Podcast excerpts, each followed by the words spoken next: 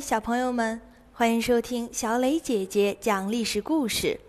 我们的故事全部来自专业正史，绝不细说。每周一、三、五来跟我一起听一段故事，了解一段中国历史吧。今天我要讲的故事是袁家草草。十七岁的宋文帝登上了皇位，定年号为元嘉。心里呢却非常忐忑不安。他是刘裕的三儿子，父亲刚死两年，几位辅政大臣就发动政变，把继位的大哥赶下台给杀了，把二哥也废为了平民。宋文帝又恨又怕。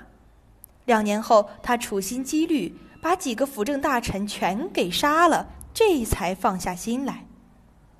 几年后，趁着北魏远征柔然。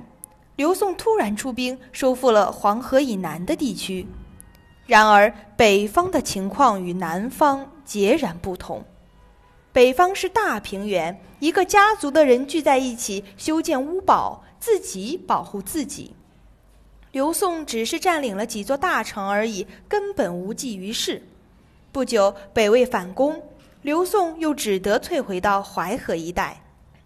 刘宋不敢再贸然出兵了。而北魏也一心统一北方，从此两国互不侵犯，相安无事。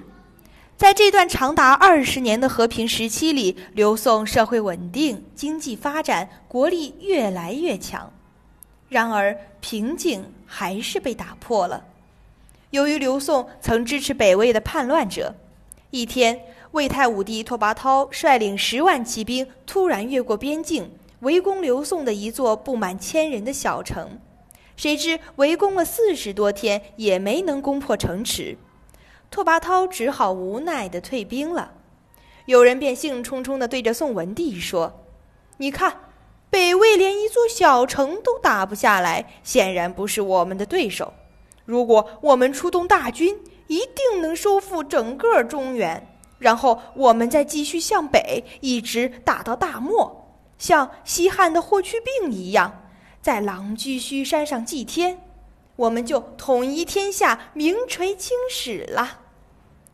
宋文帝听得心里痒痒的，决定要大举进攻北魏。刘宋全国都动员起来了，上到王公大员，下到普通百姓，全都要捐钱支持。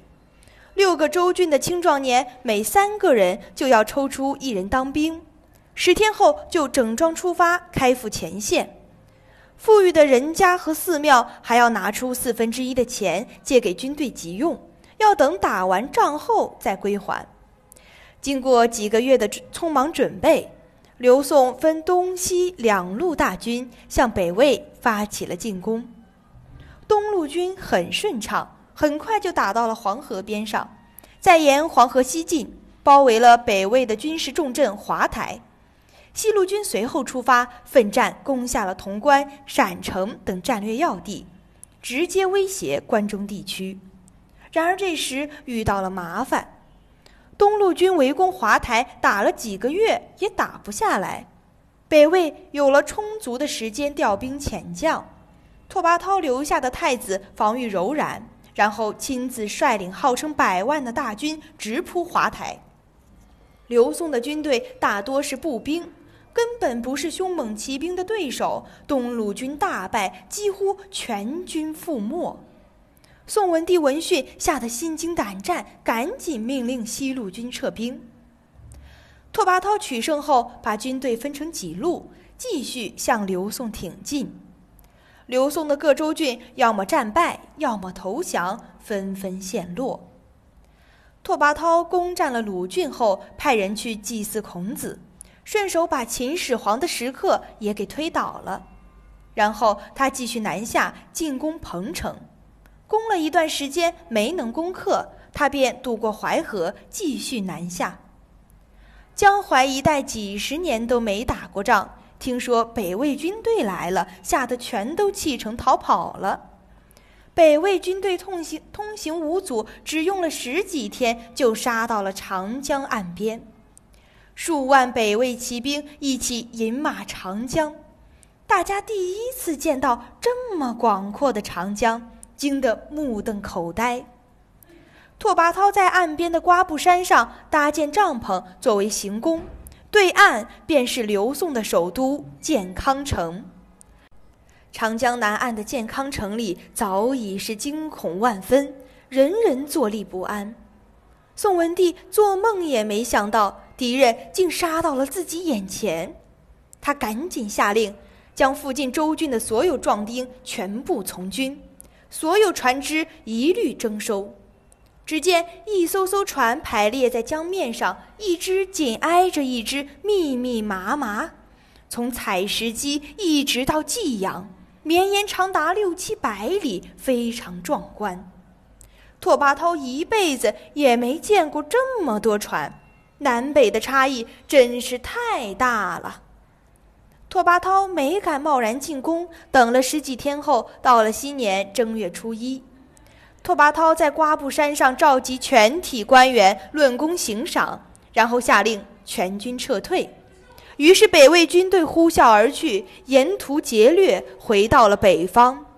经过这场战乱，长江以北变得残破不堪，人口死伤无处，到处荒无人烟。几十年来，老百姓辛辛苦苦建造的家园，一下子就都全化为乌有了。朝廷里，官员们互相指责，互相怪罪，吵得不可开交。最后，宋文帝主动承担了责任，但是曾经的好日子已经一去不返了。因为拓跋焘的小名叫毕离。后来，有人在他住过的瓜布山上修建了一座毕离祠，作为纪念。几百年后的南宋，被称为“词中之龙”的豪放派词人辛弃疾回想起这段历史，不禁写道：“袁家草草，封狼居胥，赢得仓皇北顾。可堪回首，碧离祠下，一片神鸦社鼓。”你来说说。袁家草草是说宋文帝准备不够充分，草草进攻北魏，结果反被对手打败，遭到重创。如果你是宋文帝，打算要进攻北魏，你认为应该要准备到什么样才是准备充分呢？欢迎留言说出你的看法。